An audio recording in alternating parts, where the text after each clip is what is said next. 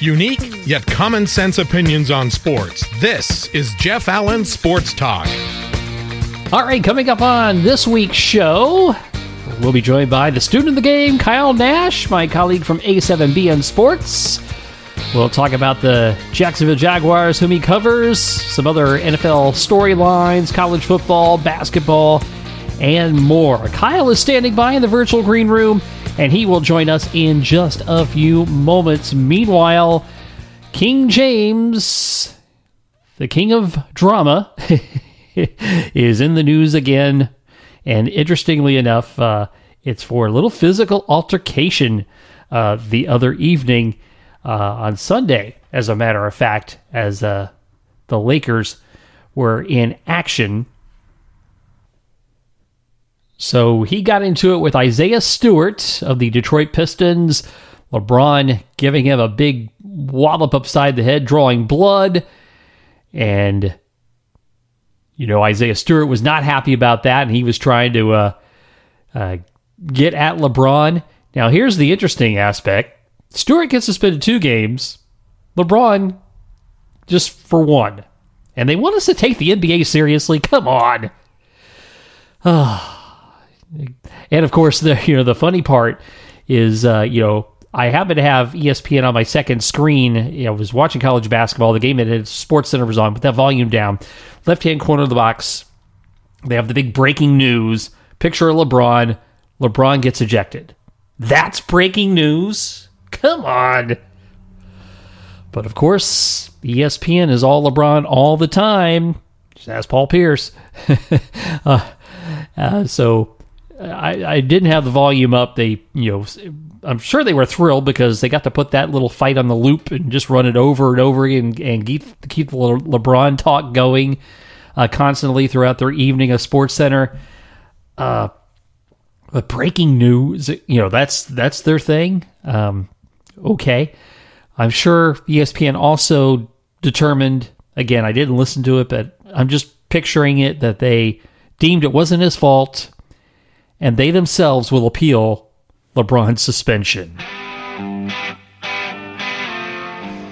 All right, let's talk some NFL football, college football, and more. My colleague from A7BN Sports, the student of the game, Kyle Nash, is back on the show. Kyle, thank you so much for being here always listen. Whenever I get the call, I'm always surprised, Jeff, Jeff Allen. Like I'm over here. Like first of all, I got to follow Trace.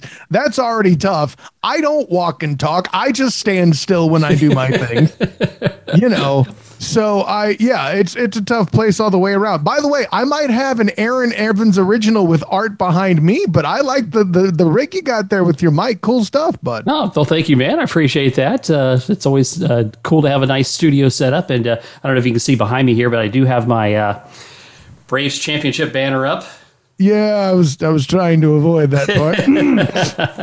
hey man, it's once every 26 years I gotta gotta live it while I can. hey, at least it wasn't the cheaters, right? I mean, there you go. There you go. Absolutely. All right. Well, Kyle, of course, you are a multiple guest on this show, so you're definitely worthy, and uh, the, the, you're the guy that can follow Trace, and I think do a do an outstanding job. I shall do my best. That's for sure. So uh, let's uh, talk a little bit. Of course, you know uh, we're colleagues uh, through uh, Captain and Company, the morning show, and the A7BN Sports Network, and of course for that said network, you cover the Jacksonville Jaguars. And uh, interesting to get your uh, take on the season uh, with uh, rookie quarterback Trevor Lawrence, uh, the embattled coach in Urban Meyer, and uh, give me your give me your thoughts on on the Jags in this season. Yeah, so even before even before I began coverage with the Jags, I I did do an AFC South preview with the three point conversion, and with that, I in that I would said that like six is going to be the cap on wins for the Jags. And really, with the way they've played lately, I can argue that, you know, a, a bounce of the ball here and there in a few of those games, you know, they could be a lot closer to that target than they currently are. Now, granted, I would have told you up front the 49ers probably wasn't one of those games where they would be uh, looking at uh, pulling away with a victory there, but the Niners are playing a lot more desperate football. Uh, of late. And I'll put it this way if anybody was expecting the Jags to make noise this year, uh, you wouldn't have a reasonable expectation. You know, you had to treat Trevor Lawrence in there as a rookie, um, similar to uh, Peyton Manning, uh, the other guy who wore orange in college and was a number one overall pick, right? And he had three wins on his docket. And I haven't checked the stats of late, but as of halfway through the season, his stats are similar to Peyton Manning's, but there's no rushing stats on Peyton's side. Ah, there is that. And of course, you know, those are the trials and tribulations of a rookie quarterback in the National Football League. There are going to be ups and downs no matter how you slice it. You know, you get those uh, rare outliers once in a while, but uh, it's tough to assume the reins of starting quarterback as a rookie in the National Football League. Sure, even without the proper tools. And, and, listen, I'll say this. Normally I would I would write the this is the part where I would start the dissertation on how much work the offensive line needs, but honestly, health is, is is and has been the issue, right? I mean, I feel like every week I'm in the press box, Cam Robinson has to lead the game for a bit because he's banged up again. You know. Yeah, most definitely. Injuries do take their toll in that regard, and then obviously Urban had his little kerfuffle uh, that uh, that caused a big stir, and you know everybody in their right mind was saying he's lost his team. There's no way he can uh, he could be the coach of this football team. But a little bit of the opposite has happened here, hasn't it? Boy, yeah. I, I, mean, I don't know. I don't know if I should if I should talk about the short memory of the news cycle or whether or not I should comment on whether Urban Meyer should give Jon Gruden a Christmas card for taking the attention off him. Um, yeah, no. I, I, I, will put it this way, I, I, Jeff. I thought it would dissipate at some point. I, I had t- taken stock and seen at what point the season it was, and had seen, hey, there's a lot of weeks left, right? But I didn't think it would disappear before half, the halfway point was gone yeah, that that that kind of blew my mind a little bit. Um, and with that in mind, golly, it certainly looks like um, the potential for him to keep his job in Jacksonville may happen. And from uh, from a football standpoint, I can defend it because again, hey, I'm I'm a rookie head coach in the NFL. I have a rookie quarterback, and you, I have all this this new these new things I'm trying to develop. And I'll tell you, it's it's a very it, the machinations are many. I'll put it this way. Yeah. Yeah, so uh, so at least for now, you know he's uh, he's uh, much more under the radar, which is probably much more to the liking of the fan base at, at this stage of the game. Hmm. NFL storylines. You know, I'm looking at, at, at all the you know all the all the teams and all the records, and you know it's kind of unusual to be hitting Thanksgiving and really not thinking there's any really clear cut favorite in either conference. Right. Yeah. yeah. This is one of those uh one of those chaotic seasons. And you know what, Jeff? I'm here for it. And, and this is this is football. This is football general, right? I'm not distinguishing college and the NFL here, and I'm sure we'll talk about college a little later. But like the the, the silliness of truly nobody feeling safe. Who had the Texans this past weekend? Liars, all of you. Okay. Yeah. Um, gracious. Yeah, you know, you you look at that, you know, you look at you know, uh, you know Jacksonville and Buffalo. You know, I mean, you look you look yeah. at you, you, know you look at that game. You know, you look. Uh, my Cowboys have lost two of their last three, where they were completely dominated, and but they put a blowout win of their own in in the mix of that too. So it's you know, I've always said the NFL is a week to week business. You never know what you're going to get week in and week out, and this season seems to be multiplying in that direction. Yeah, any given Sunday isn't just a Jamie Foxx movie. No, I follow you. And, and and and forgetting that you were a Cowboys fan, which is interesting considering the good captain is a, a Redskins fan in and of himself. In your case, you aren't finding your quarterback to inspire you to drink beer quite as often. I'm not just saying because his name is Heinicke. No, um, you know, it's interesting how after this Cowboys game that people want to tell me that the Chiefs are back. You know, that's a thing they do in sports. So and so is back. But are they talking about like I don't know, Michael Vick at the Eagles back back in 2011, 2013, wherever that was, or, or are they talking like Texas Longhorn, Miami Hurricanes back? Because I'll put it this way: there's one crucial play, the turn, the the interception in the end zone that Dak throws. That is the key thing for all intents and purposes, Jeff. That is a two that is a two touchdown turnaround in that space, and the final score was 19 to nine. Ladies and gentlemen of the jury, I am not convinced the Chiefs are all that in a bag of chips. Now, my good friend EJ Christian of the Huddle Up podcast, and earnestly speaking, will tell you that, oh, they're back. They're a lock for my playoffs. I'm like, bro, hold on. You know, I, weed is not legal yet in this state that I'm aware of. Jeff.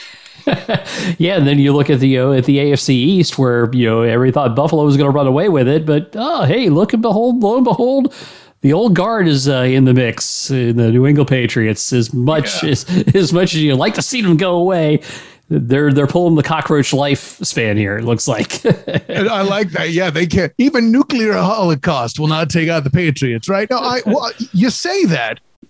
COVID nineteen did. Okay. Yeah. and I said it. I don't know if it was on your show, if I had the opportunity to uh, wax poetic on it last year. I probably did. But if I didn't, here's what I'll say here for those who don't remember um, the Patriots are a case of COVID away from being in those playoffs, right? If you'll remember, Cam Newton contracted it last year. Could be argued part of the reason of his vaccination status why it was cut this year, but we won't get into that. That's not this show, Jeff. but um, uh, that you're like, oh well, he was only out for two weeks, sure. But the practices the team had to miss, the impact that it had on the entire uh, campus, for lack of a better word, that affected them for three, four weeks, I would say. And three or four wins on the Patriots last year, they're looking about what they look like now, Jeff Allen. Understand? Mm-hmm. All of a sudden, well, that's ridiculous. Bill Belichick is not important. Only Tom Brady is. Well, apparently Bill's entered the chat. He doesn't agree with that take. yeah, uh, yeah. To say, yeah. And again, I always find that argument silly because it's like, okay, yes, both of them together were a whole nother level and you can't i to me i don't think you could really pick one more important than the other as mm-hmm. far as far as that goes uh, you know then you look at the afc north you know the browns were everybody's darling uh, you know, it, but they're sitting last place in division at six and five. Granted, at least all whole divisions above five hundred, which is uh, which is interesting. But I find it the the thing that intrigues me now is now I was not in favor of a 17 game season. I still think 16 is the right number, mm-hmm. but 17 now adds a new dynamic because teams can stay alive in this thing a little bit longer, which ultimately they're going to get to 18 and draw that scenario out even further. So, uh, you know, teams that would would be you know six and five at this stage in a, in a 16 game season, we're going to have a hard time getting in. That extra game may open a door. Yeah, no, son suddenly breathes life. Yeah, and, and you call it what it's worth. I'm the guy that likes ties, and I miss not having 500 records. Listen, some teams weren't good enough to be winning teams, but darn it, they're better than being considered losing teams. And that eight and eight mark was perfect for that. Um, but yeah, no, it's an interesting point about the dynamic. I'm too not personally for the uh, the longer schedule, but I'll see that and raise you the added seventh spot in the playoffs. Not in favor of that personally. Heck, we've already either. gotten teams in um, with losing records at this point. But again, life life breathed into fan bases for postseason action in both instances. Yeah, and you know, in the NFL, which you know, the reason that sport works is parity because you know you look year in year out, all but only a handful of teams have a chance. You know, and it's an interesting point. It's something I just kind of thought of right here talking with you, Jeff. So, hey, here's an exclusive for you, right? All right. Isn't it interesting that the evil empire is truly finally thwarted when Brady leaves New England? And now that dynasty being flattened, it, we're in a state of chaos like hasn't been seen before. Now I know the argument could be made, oh, but Kyle, the Brady won the Super Bowl again. What's more predictable than that? Hey, listen, if you could predict three Chiefs offensive linemen not being healthy going into the Super Bowl, you know, then hey, call up Miss Cleo and get her out of jail. I'm just saying. Yeah, no, and, and, we talked about that on the uh, special show we did uh, uh, uh, going to the Super Bowl. It's like, yeah, when your offensive line is compromised, good luck to you. It's it it, uh, it makes makes it makes the sledding a whole lot tougher. Uh, let's oh, talk yeah. a little college football, and of course, uh, uh, you know, Gainesville not far from the uh, the, uh, the the the confines of Jacksonville. And, uh, you know, Dan Mullen, you know, the week prior fires his defensive coordinator. And a week later, you know, he's being called into the office and handed a pink slip. I mean, is this a case where a coach lost a team in almost like record fashion? Yeah, it certainly seems that way, does it? I mean, when it when it collapses, it collapses fast in the coaching office in Florida. I mean, whether we're talking about Ron Zook or, or or whoever, I don't count Urban there as a technicality because you know he was on a dime because of oh my heart. Well, yes. how much believe that or not at this juncture? And spending and time with way, his family. yeah, and by the way, don't think the bitterness in North Florida has left because I've seen some I've seen some venom from reporters in uh, press conferences uh, in the Jacksonville Jaguars locker room. But I digress on that point. Um, yeah, man. But you know what? As much as I t- as much as I talk about the carousel turning quickly for coaches at some programs with a, a, program like Florida that has to compete with so many top level programs, like, you know, barring this year where Georgia seems to be completely indomitable, like Georgia's always, always was that team that looked great, but wasn't going to be quite there because of Bama or some other misstep they had throughout the year. But Georgia was still a prime thing on their schedule. And oh, by the way, you know, maybe they'll have to come across Alabama every now and again. Like the SEC is life and it's very difficult. And then, oh, by the way, you're trying to recruit against all the other big schools in this state. Granted, only a couple of them are currently bowl eligible right now. And really, uh, that'll be on the strength of a technicality this weekend when the FSU and Florida determine that. Yeah. You know, say what you will about Gus Malzahn and the, in, in the UCF Knights, but um, uh, that competition level, if you drop just an inch, you're you're you're miles behind, and I could see the urgency there. Yeah, and you know, one of the things that you know has been stated about Dan Mullen, he was not a great recruiter. In fact, I even heard recently that uh, uh, Urban didn't let him go out and recruit. He, you know, he especially just worked on the offense. Uh, you know, and, and you are talking about you know in the SEC you know you've got to you've got to you know you look you talked about Alabama and Georgia and you look at what those things have they all have facilities. Florida's now starting to catch up but they're behind in that in that regard. Uh, so you know it can't be all placed at Dan Mullen's feet either because you know what's what's the big thing about rec- recruiting now what what are your facilities like you know uh, what jerseys are we going to get to wear? You know, all this, all this ex, extra extraneous stuff that goes along with that. But that said, you know, I think Mullen Mag got himself a little bit of a, a little bit of a pickle by not deciding on a quarterback right away. Oh, sure. And and I mean, if you make a mistake at quarterback, that's always going to be your first misstep, right? And and something else I'll add in is, you know, some coaches just aren't able to lean into the NIL into the new world. What shocks me most, and I'll use him as an example because he's a guy I cover on the regular and Gus Malzahn. I don't give a damn if he's 56, Jeff. This guy relates to the kids. He might at this point relate to him better than I do because heck, he hangs out with 20 year olds more on a daily basis than I do. The best I got for dealing with kids is a seven year old dude. I, I'm, I'm hurting if I'm trying to relate to college students outside of a of an interview setting, you know. So uh, what, what, what's the line I loved is like my my mom uses Facebook. Facebook that's in the past, you know. Like oh snap, you know, I just got burned by a 56 year old calling out me using Facebook Live for stuff. Ah, you know. um, but yeah, it's it's that piece too that we speak to. Like if you don't focus more on the athlete, especially in a world where we live in the NIL, yeah, you're gonna be in huge trouble. Yeah, and you look at the microwave society we live in now, because you know how many how many misfires has Florida made with their head coach now, and you have to do it, and you have to do it fast. You don't get the time like you used to.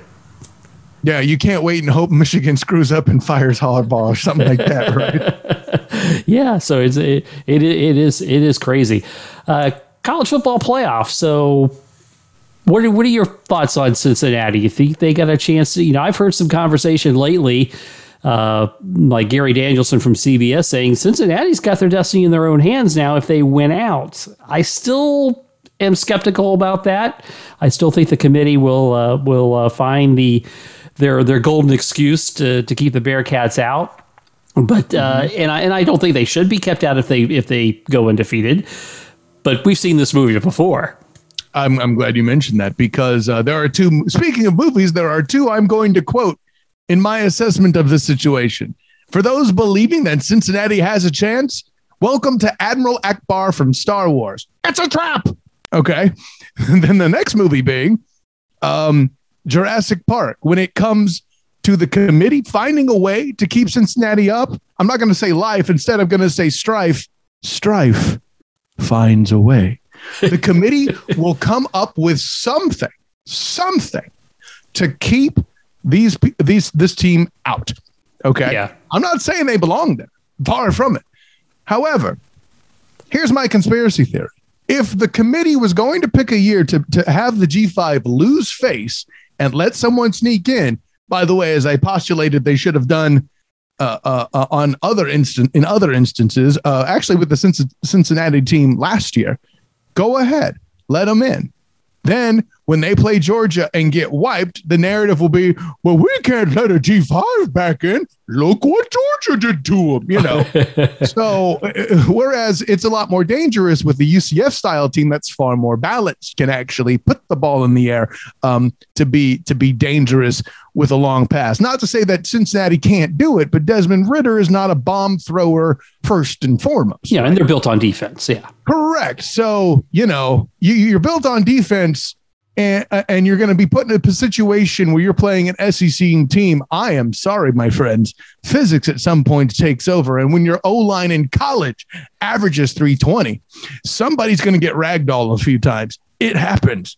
Yeah. Um, so uh, from that standpoint, I see I see there being a negative effect if uh, Cincinnati could come forth, at least the opportunity to manufacture one. And that's assuming the c- committee doesn't turn tail and pull the strength of schedule card out um, outright. And anybody who wants the G5 to make the top four, you just became a Notre Dame fan for the yes, uh, rest of the year. Not for nothing. Yes, not for nothing. And matter of fact, uh, you know, Cincinnati got a little bit of a break this week because Notre Dame did move up, and mm-hmm. Houston finally got ranked. So mm-hmm. they they do have that opportunity to quote unquote get a an additional quality win come the uh, conference championship game. Now Houston is not top fifteen, but still it's better than have them out of the top twenty five, if you will. So it uh, it is a definitely interesting situation. And in you know there's a and to me I think Alabama gets in with two losses no matter what as do I. But a lot of people are saying, "Oh, that won't happen." I'm like, "Oh, okay. Well, hey, listen, I'm eating my popcorn, and if if and when I am wrong, I will celebrate right next to you, my friends." Yeah, no, it was it was three years ago, I think. Uh, uh, or three or four years ago, and I remember I saying, I, I remember saying in October, uh, you know, when Alabama, Alabama had a loss, oh, they're not going to be in the playoffs. I said, mark my words, they'll lose one more game and they'll still be in. it's, it's just pre, almost preordained if you will. Uh, of course, uh, let's talk a little bit about the hometown team, the UCF Knights. Uh, what's your take on this season? It's been a little bit up and down. It's obviously been ravaged by injuries, particularly you know losing your star players uh, in Dillon Gabriel and Jaylon Robinson uh, on the offensive side of the ball. Uh, the fact that I think they're set at seven wins is actually pretty good. Blast it, Jeff! You're going through the IR. You forgot another significant name, Gus Malzahn. Yes, on the IR. What the heck is going on? Right? I mean, goodness gracious. Um, I I really I literally how many times I've asked I've I've asked coach about how unique this season is in his veteran years. I've had to stop. Like that question keeps getting old because because it keeps coming up, man. Um, you know, this is one of those where it's so wild. I want to see the ending first before I watch the Our Time special because I'm not going to believe it's real if I start watching it week to week at this point. Okay, and I'm experiencing it. You know, covering this team. Good gravy. And, and you know, I, I, heard I was talking to uh, Mr. Tr- uh, Mr. Trauco, Mr. Trace. Um, uh, what was it? Uh, after the game, uh, a little bit and he posed a question Does Josh Heupel, does a Josh Heupel coach team everything the same? The players, the injuries, yes, somehow even Josh Heupel recruits uh, Isaiah Bowser, let's say. Does he win these games like the Tulane game, like the ECU game at home? Does he um, uh, find the success um, to, you know, does he blow out Temple? Does he find a way to turn around Navy? Those kinds of questions. More often than not, the answer did not favor Mr. Heupel in the group of, uh, uh, uh of guys that were talking about that. It's a very interesting question to pose. And the thing that I take away, there's something about coach. Like I said, I don't care what age he is. he relates to these cats. I, I can just tell by what we see in the locker room on the sideline. Um, the this group is running through walls and Mikey Keene, say what you will about him, for a guy who was definitely not expected to play right now, doing a good job. You know, this defense stepping up in a way went from basically sacking nobody. Couldn't find a sack in a grocery store early in the year. Now has intimidated every quarterback. Yes, say what you will about Mordecai um, um, uh, escaping and still making plays when they traveled to SMU. He was still running all over the field to do it. Yeah, yeah, and uh, it is uh, it is very interesting to try to grade them on this thing. I think my my my my concerns with Gus Malzahn. Mm-hmm. Um, again, I will I will say that I'm on the positive side of the fence with him.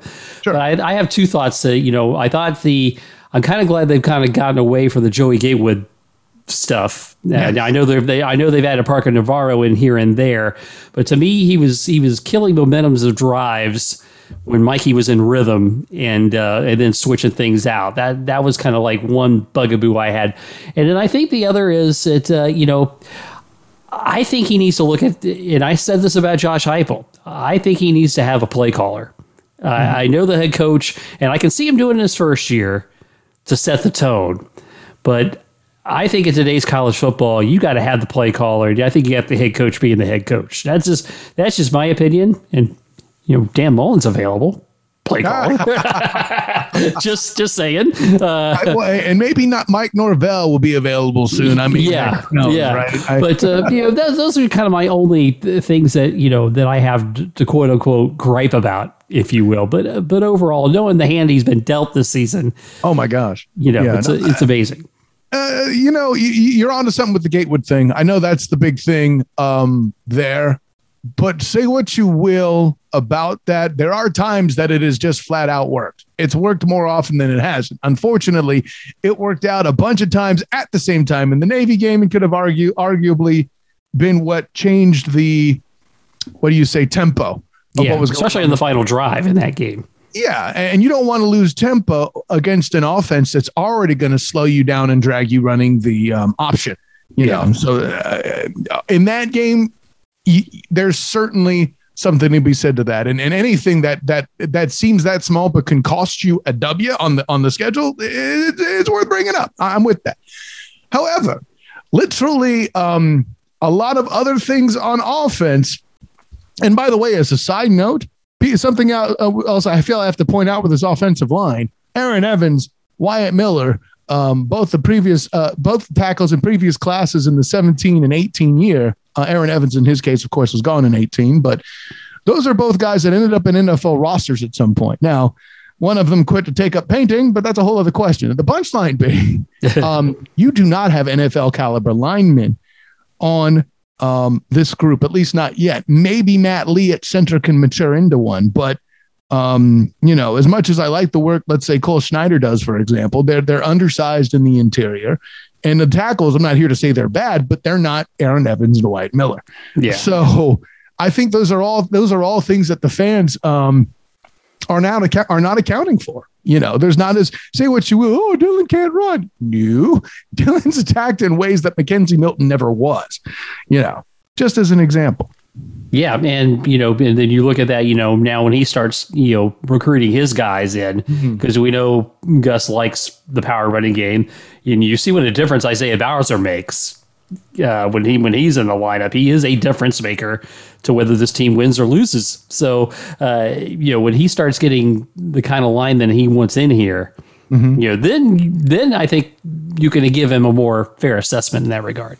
Absolutely. And let's say let's say Isaiah stays because technically he could, and maybe he wants to to get a better resume to go into the pros with a more full season than the one that he's uh, dealt here with the injuries or whatnot. I'm, I'm not saying that's going to happen. Let's say it does. What he does in pass protection is absolutely ridiculous. The number of times I've seen him cross to the other side without even disturbing the rookie quarterback to make a, a, play in pass protection. It's just a fantastic. That's that's a brain play just as much as the muscles there. I mean, it, it, props to Isaiah Bowser, and then by extension for uh, Coach Malzahn to find that kind of talent.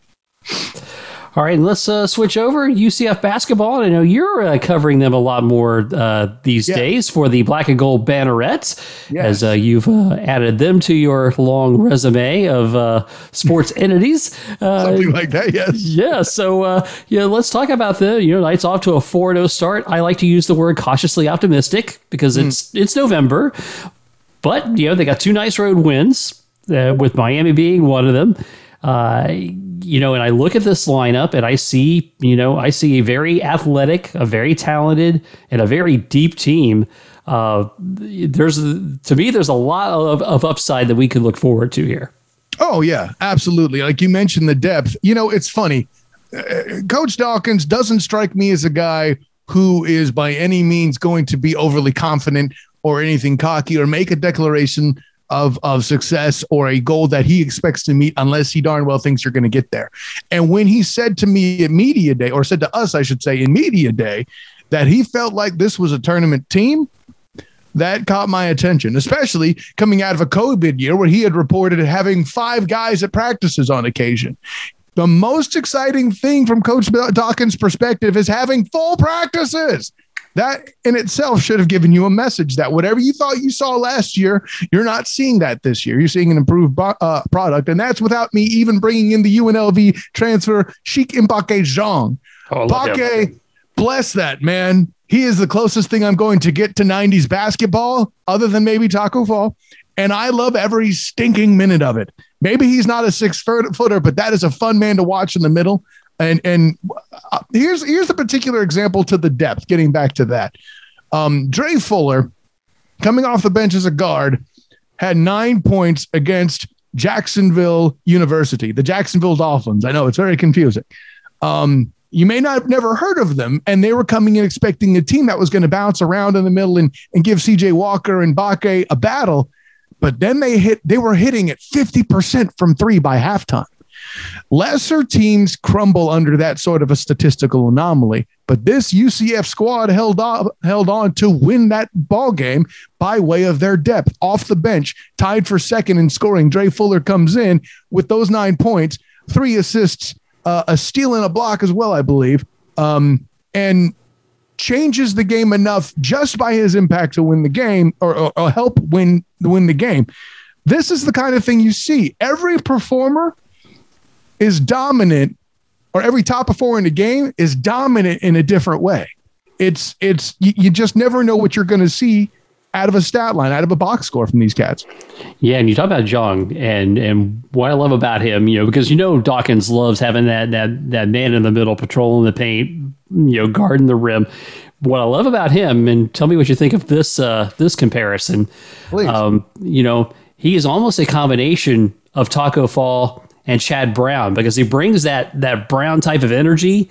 Oh yeah, and he brings the defensive, you know, shot blocking ability. You know, Chad Brown was a pretty good shot blocker in his own right, but mm-hmm. uh, but I just love what he brings uh, to the team because it it also helps ignite fast breaks the way he plays defense. Oh, absolutely. And and I'm my, one of my personal favorite turnarounds he had. Again, I'm, I'm referencing that Jacksonville game again. They there was they slung a skip pass down court, and Mbacké looked like a safety picking it off when he caught the interception for the pass and then kicks it back out to start a break. I mean, yeah, I expect rejections and I love them. And you know, when his first rejection of the season, when he gave me the Mutombo uh, finger wave to show me the energy he has, despite his reserved nature in the interviews, um, I'll tell you, man, it, the way he can move is is impressive. I mean, I'm not here to say that you know he's 300 pounds that could play O line, you know, double playing O line for UCF football or anything. But this is not this is not just a beanpole. Like this guy has some mass to him, and he's still very fluid in his movement. It's very impressive to see. But let's take nothing away from the guards in the way that they've been shooting mm. and dishing the rock about. Um, relatively uh, strong with turnovers. Um, you know, rather I should say in keeping them down you never know who is going to be the top scorer in a night but you got to pick your poison if you're the opponent. Yeah, and you got to love all the dunks too, because man, oh, that that uh, that uh, gets that young student section revved up uh, when they're throwing those things down. And when you got guys from the bench that are doing it, God bless them. You know. yeah, no question about it. Good stuff. Good stuff there. And of course, you know UCF's in a tough basketball conference. You know, yes. look what Cincinnati did to Illinois last night with a 20 plus point win. Uh, you know, in Houston and Memphis are ranked. Uh, this is a, uh, you know, and I know Jon Rothstein has called them a sleeper team. So, you know, this is a very interesting uh, season in the AAC because UCF can be in the top part of the conference here. Absolutely. And, and actually, you know, credit to this conference. I, I know they're in air quotes mid major compared to the soon to be Big 12 that you'll be seeing on the UCF schedule. But that'll be, listen, we're all looking forward to this next Oklahoma game that they're going to be hosting on Saturday, uh, which, uh, listen, I'm going to, I'm a, that probably might be my favorite game I watch this year, depending on how that goes, win or lose. Um, but that that games like that are on the schedule. Actually, both the men and the women have scheduled games like that for the sole purpose of preparing for what will be life come 2023. Uh, the, the, the program is very aware of trying to find that maturation process because it could be argued that the biggest increase in in schedule or or prowess amongst soon to be opponents is in fact in basketball. Yeah. So uh, so what do you think? Do the do the Knights uh the you know run out with a Big Twelve flag? Um, I, I, that does that does not sound like a Dawkins type move, but I have been surprised before. Yeah, no question about that. So, hey, it's always uh, fun to uh, chat sports with you, my friend, and uh, you know we're coming up on Thanksgiving, so I uh, wanted to ask you what your what's your favorite thing about Thanksgiving holiday? You know, I mean, for me, and and and and forgive the cynicism that comes with this take, but I I, I pondered this a bit, and and really, what it comes down to, this stage of my life, and all having the two kids, eh, you know, being in a in a uh, situation where we're covering sport that's really hitting the ground running during these holidays. What days off? Whatever, you know. Um, the the the the thing for me is, I feel like Thanksgiving. My favorite thing about it is that it gives me all the stuff that I want at Christmas but is more of a pain in the butt to get because I got to land gifts. Okay. Cause like, listen, they're, they're under 10, Jeff. I can't get Christmas wrong when it comes to what's under the tree. Okay. That, that's a rough day for everybody if that happens. Um, you know, so. Oh, definitely, and of course, you know, and of course, you know, we have football, and that's a, a wonderful thing. College basketball getting underway, which, uh, which is great. So, uh, before I let you run, give me the give me the rundown, give me the roster of, uh, of, of, of all the things that the student of the game is doing to keep uh, keep our sports world entertained and informed. Well, first of all, and I'm glad, glad by the way you led with entertain because you're not having fun with sport. You're doing it wrong. I know too many. I know too many people that cover the sport, uh, sports in general, that need to remember that lesson. So there's there's one in the pocket for if you were looking for some words of wisdom. There, sports uh, uh, uh, personalities out there. But anyways, thank you, Jeff, for having me aboard my A7BN Sports cohort, you know, in that space, you have seen me known as Kumo Kyle, I'm sure, with Captain Chris Hill on the Captain and Company morning show. I'm going to become a regular once a week again on Mondays. Managed to finagle the day job in such a fashion to where I could get it under control and make that happen. So that's going to be good. Check out my Twitter, the SOTG. Check out my Instagram, the SOTG. Check out my Facebook as the student of the game. Check out my UCF work for basketball with the black and gold banneret, of course, finishing out the football season, of course, with the three point conversion uh, at the three point conversion.com, the number three. And of course, my work doing pop culture and other things, uh, movies with my friend Demosthenes Euclid at Hilarity by Default on YouTube. So, yeah, I think that's it. Okay, we're good. and and he has a day job. When do and you sleep? When do you sleep? Late. I, I, have a day job, two kids, a wife who hasn't left yet. There you go. Late and quick, it sounds like. And, uh, you know, uh, and speaking of our, our, good friend, the captain, uh, you know, I've been wanting to have him back on my show, but he's been doing the too busy thing with me. I think he's big time in me. Hey, you know what? I'll bring him back to earth. I got you, Jeff.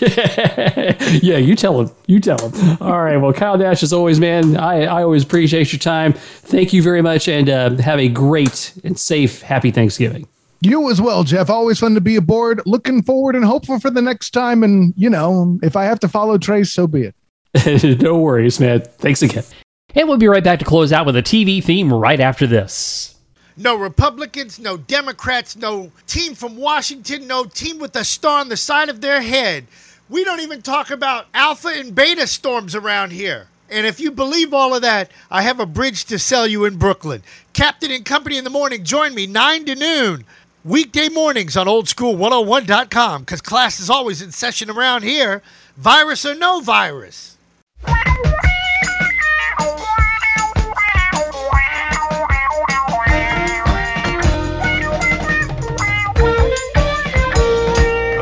Knock on our door. Come and knock on our door. We've Been waiting for you. We've been waiting for you. Where the kisses are Hers and hers and his. Three's company too. Come and dance on our floor.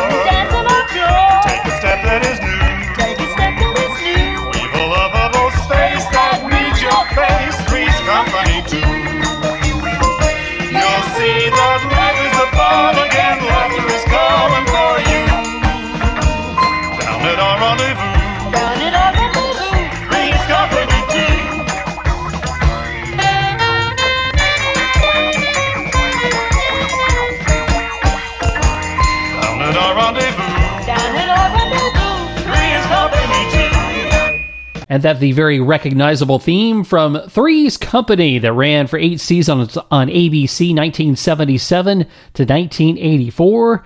The story revolves around three single roommates Janet Wood, played by Joyce DeWitt, Chrissy Snow by Suzanne Somers, and Jack Tripper, played amazingly by John Ritter, who all platonically lived together in a Santa Monica, California apartment complex owned by Stanley Roper, played by Norman Fell, and Helen Roper. Audra Lindley played that part.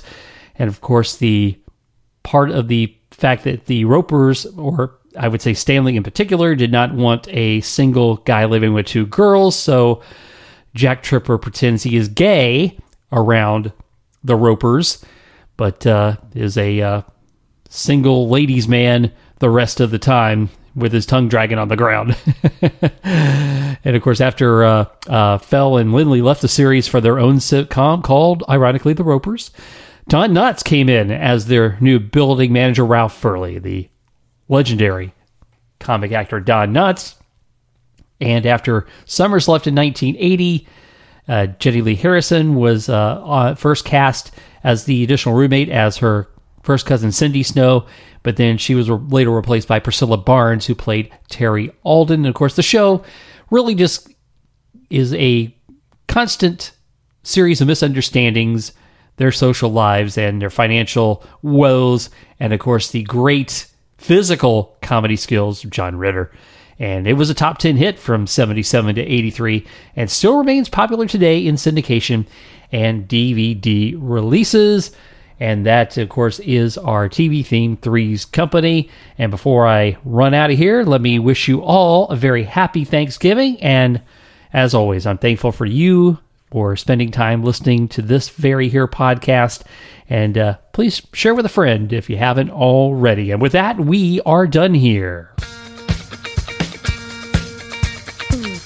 Thanks for listening to Jeff Allen Sports Talk. Follow Jeff on Twitter at Jeff Allen underscore 88, on Facebook at Jeff Allen 88, and the website jeffallensportstalk.com. And you can reach out to the show anytime by email, jeffallensportstalk at gmail.com. Jeff Allen Sports Talk is brought to you exclusively by Kramer's Salve for Dogs.